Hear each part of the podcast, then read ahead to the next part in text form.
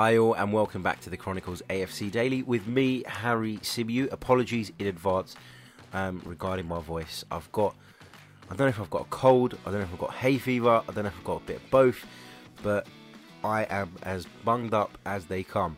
Uh, so you have to excuse me if I cough in the middle of this, if I sneeze or anything like that. I do apologise, but I wanted to get a video out and a podcast out today, of course.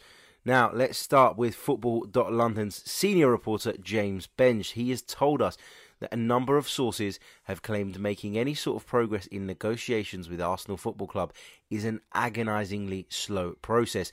Not what you want to hear at the start of one of our most important transfer windows of the last decade, but James Benge went on to say that there are lots of senior figures, but perhaps not enough people on the ground to get things moving and hammer out the specifics.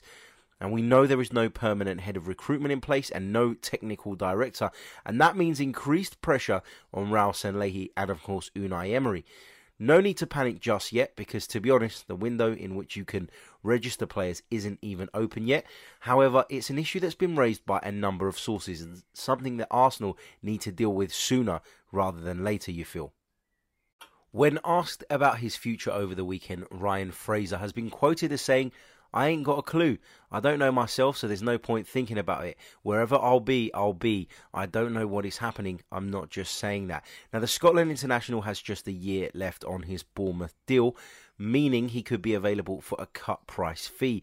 I watched him live on Saturday, and despite Scotland's opponents being Cyprus, he didn't really pull up any trees. And I know it's just one game, but for me, he's not the solution. I think there are better players out there than Ryan Fraser. I think even though he is in the last year of his contract. I say cut price fee, but there's still going to be that Premier League premium on that. So I think that we could get better um, from abroad for a lot less. And if we're talking about us having such a restricted transfer budget, then I don't think that spending, you know, 25, 30 million on Ryan Fraser is the way forward, in my opinion. There are no further updates on Yannick Carrasco, so it's pretty much as we were on yesterday's edition. Reports doing the rounds that the personal terms have been agreed, but Carrasco and his representatives have not named Arsenal as the club they're negotiating with, so I'd remain cautious at this stage.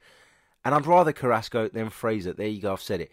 I think he's a far better player. I think he's played at a higher level. Agreed, he went off to China, and that was a move that I could not get my head around at the time, and I still don't understand why he did it now.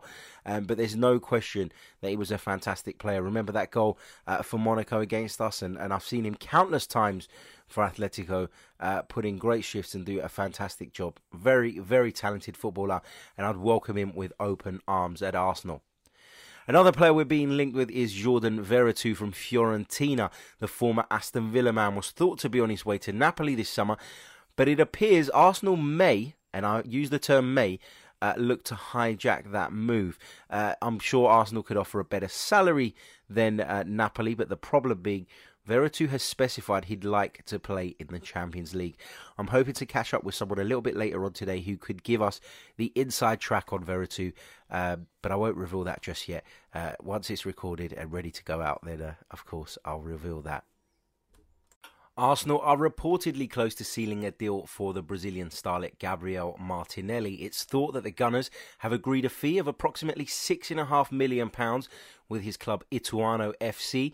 Martinelli is regarded as one of Brazil's brightest young stars, and from a country who've never ceased to produce top class players, that's surely a good sign, isn't it?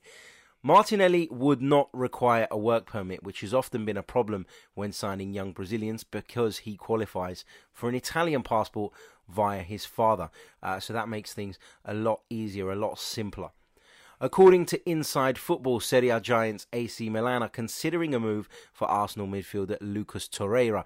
The Uruguayan has impressed during his first season in the Premier League, and with Milan reportedly about to appoint Marco Giampaolo as their new boss, they are hopeful that he can convince Torreira his future lies in Italy. A player we were linked with throughout this past season, particularly after our European uh, European tie against Rennes is uh, their star is Ismaila Sarr. It's thought that the French outfit have slapped a 35 million euro price tag on the wide man. They'll only accept cash and will not entertain any sort of swap deal. Now, remember all that Aubameyang to China talk, that seems to have gone away, but it does appear the 340k per week offer that was supposedly on the table was indeed genuine. Lots of outlets today are reporting this figure. Um, and you know it, you can understand why that would be difficult uh, to turn your nose up at um, but still not as much as Mesut Ozil earns well hey uh, there you go so that's the roundup of stories from today. That's what's doing the rounds. That's what I've read this morning. Uh, I'd like to hear your thoughts on the stories I've mentioned. Leave them in the comments section below. Don't forget to hit the like button, hit subscribe, and leave us a review on iTunes if you're listening via audio. Big thanks to every single one of you. Apologies again for my croaky voice, the fact that my voice keeps breaking up. I am a little bit under the weather. Um, but we're going to keep the Chronicles AFC Daily rolling uh, as you do and we'll be back tomorrow with another edition. Until then, ciao.